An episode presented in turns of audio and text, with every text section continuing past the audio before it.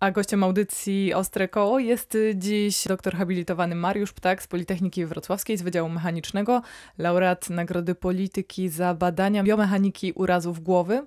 No to jak z tymi kaskami jest? Bo powiem szczerze, że rozgorzała burza po tym, kiedy oficer rowerowy Wrocławia powiedział, że e, no z tymi kaskami to to nie jest do końca, tak? On na przykład e, przy jeździe po mieście nie zakłada, zakłada tylko e, na wyjazdy w góry, więc to nie jest tak, że ten kask nas do końca chroni. No ja też niedawno, co prawda, przekonałam się do kasku, ale ja z kolei jeżdżę, zakładam ten kask zawsze. Mhm. Powinniśmy zakładać kaski, czy nie? W jednym zdaniu tak, powinniśmy zakładać. Kaski według mnie to jest taka polisa ubezpieczeniowa troszeczkę. Nigdy nie wiemy, co nam się może zdarzyć, co się wydarzy. Zazwyczaj patrząc na przykład na bezpieczeństwo w pojeździe, no wozimy ze sobą poduszki gazowe, pasy bezpieczeństwa, jesteśmy przypię przypięci tymi pasami.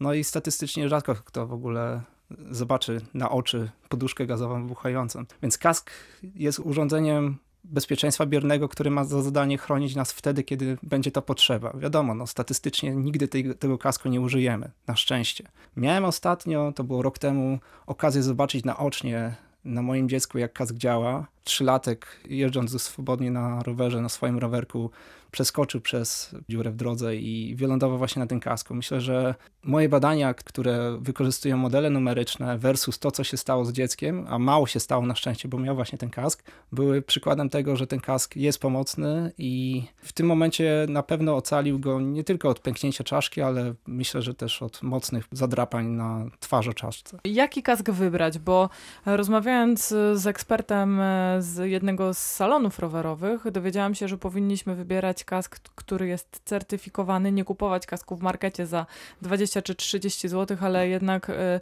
no już powyżej tych e, dwóch zer. Tak naprawdę idąc do jakiegokolwiek sklepu, czy to będzie serwis rowerowy, czy to będzie prawdopodobnie supermarket nawet, kaski, które są sprzedawane na polskim i europejskim rynku muszą być certyfikowane. Jest norma która jasno i wyraźnie podkreśla to, że każdy kask sprzedawany na, na polskim rynku Unii Europejskiej musi przejść odpowiednią certyfikację.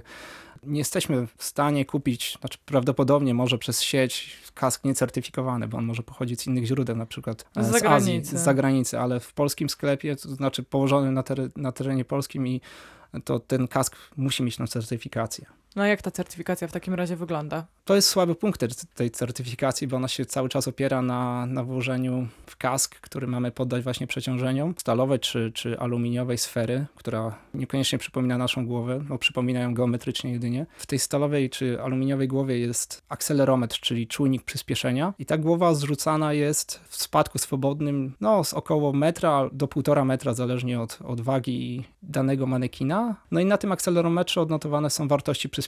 I te wartości przyspieszenia nie mogą przekroczyć pewnej granicy. Ta granica to jest 250G. I to jest ogromna wartość, krytyczna wartość dla, dla czaszki, więc Certyfikacja to jest na pewno coś więcej niż, niż brak certyfikacji, ale niekoniecznie daje nam pełne spektrum obrażeń biomechanicznych. Może należałoby coś zrobić z tymi normami i regulacjami, żeby, żeby te kaski jednak były bezpieczniejsze. I teraz różnica między kaskami. Tak jak pani wspomniała, za 30 i 300 No powiedzmy, zł. że 30, 300, 300 zł.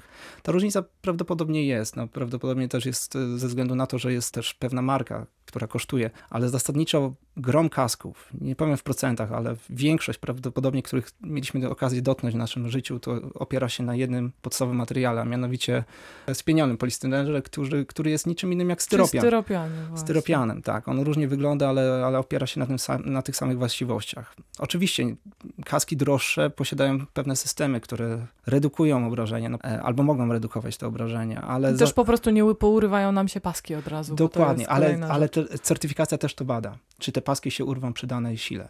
Tak jak mam okazję testować różne kaski, szczególnie dla dzieciaków, bo kaski dla, dla dzieci powinny być wymieniane stosunkowo często, w ogóle dla dorosłych również. Robiliśmy badania, gdzie testowaliśmy kaski pod wpływem UV czyli promieniowania, na przykład słonecznego. Moim zdaniem, jeżeli mógłbym wyrazić swoją opinię, lepiej kupować średniej klasy, ale wymieniać go częściej. Średniej klasy, czyli mniej więcej za kwotę? Tutaj kwoty bym nie chciał mówić, bo możemy dobry kask już kupić w okolicy 100 zł, albo nawet dla dzieci nawet taniej. Zdecydowanie taniej niż 100 zł. Dzieciaki mają też tendencję do zrzucania, niedbania o kaski. Dorośli taką tendencję również mają, więc może częściej, a wracając do materiału, z którego są zbudowane i technologii, no ona nie jest super wyrafinowana obecnie. No może marketingowo jest, ale podstawowe kaski, te, te nieco droższe, są budowane z tych samych elementów. Jak wyglądają Pana badania w porównaniu z tymi, które właśnie dopuszczają kaski do certyfikacji? Powiemy sobie za moment.